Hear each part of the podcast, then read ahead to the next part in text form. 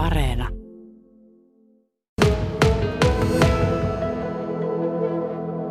Kainuun yrittäjien toimitusjohtaja Anu Tervonen.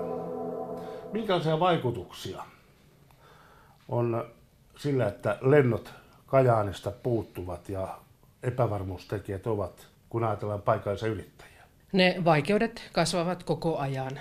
Eli kyllähän se on ihan mahdoton tilanne, että meidän yritysten ja elinkeinoelämän kilpailukykyä rajoitetaan tällä tavalla. Eli kyllä ne lentoyhteydet on meille elintärkeitä. Ovatko yrittäjät miettineet kenties sitä, että vaihtaisivat paikkakuntaa esimerkiksi Ouluun ihan sen takia, että, että lentoyhteyksiä ei ole?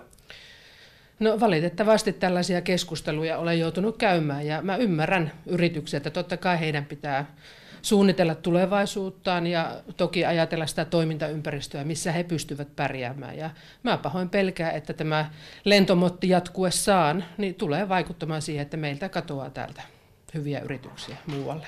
Koska tämä tämmöinen voisi mahdollisesti tapahtua?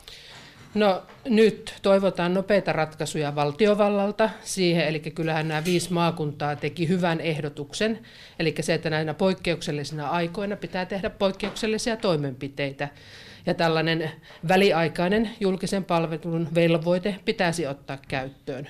Ja tosiaankin meille joku operaattori pitäisi tulla nämä lennot lentämään ja sitten jos mahdollisia tappioita syntyy, niin totta kai sitten valtio voisi ne taata. Korona on opettanut tähän etätoimintaan. Voiko se etätoiminta korvata näitä lentoja?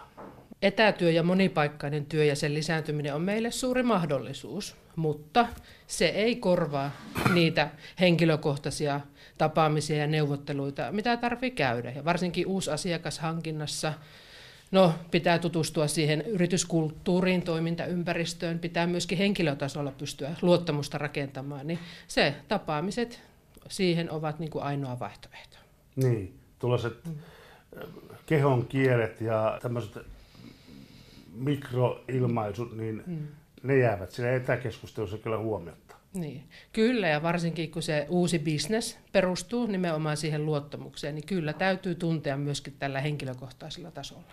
No miten tuota Kajarin lentojen puuttuminen, niin se on muuttanut toimintatapaa? Se on muuttanut toimintatapaa, että kyllä tässä tilanteessa, kun rajat on kiinni ja koronatilanne on hyvin vaihteleva ja hyvin epävarma, niin kyllä varmasti tästä niin kuin jonkin aikaa näinkin selvitään.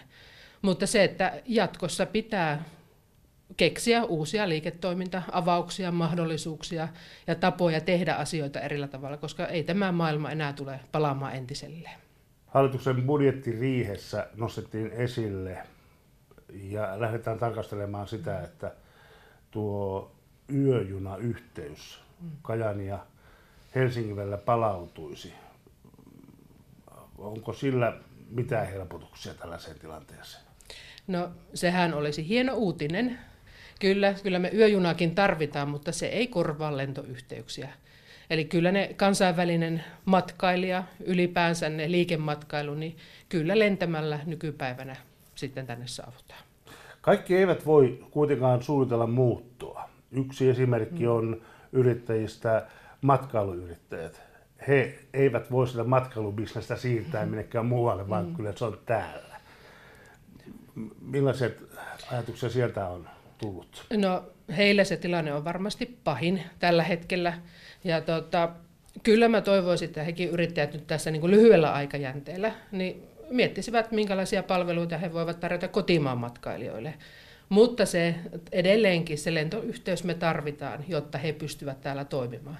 Että meidän hienosti kymmenen vuotta kasvanut kansainvälinen matkailu ja hyviä investointeja, mitä yritykset ovat tehneet, niin jos ne valuvat hukkaan, niin se ei ole kellekään eikä kansantaloudelle eduksi.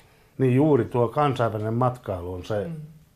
ja, ja matkanjärjestäjät siellä ovat sanoneet, että matkoja tänne ei voi mm. järjestää, kun ei sitä lentoyhteyttä ole.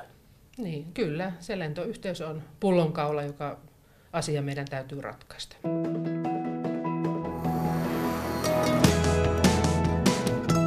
Yle Radio Suomi. Kainuun yrittäjien toimitusjohtaja Anu Tervonen epätietoisuus, varsinkin tuolla matkailualalla yrittäjillä vaikuttaa tähän tulevaan talvikauteen. Sinne on, siellä on muun muassa ryhmäperutuksia jo tehty. Kesäkausi mentiin onnellisesti kotimaisilla matkailijoilla, mutta saattaa, että kotimaiset matkailijat eivät riitä täyttämään sitä aukkoa, mikä on talvimatkailussa, joka taas kiehtoo enemmän ulkomaalaisia matkanjärjestäjiä. Niin, se ei valitettavasti sitä paikkaa. Että toki, niin kuin me tiedetään, mikä tilanne tässä on, niin sen kanssa on pystyttävä elämään ja mä toivon, että meidän matkailuyrityksillä on niitä taloudellisia puskureita olemassa, että tästä selvitään. Mutta tämä tilanne ei voi jatkua loputtomiin.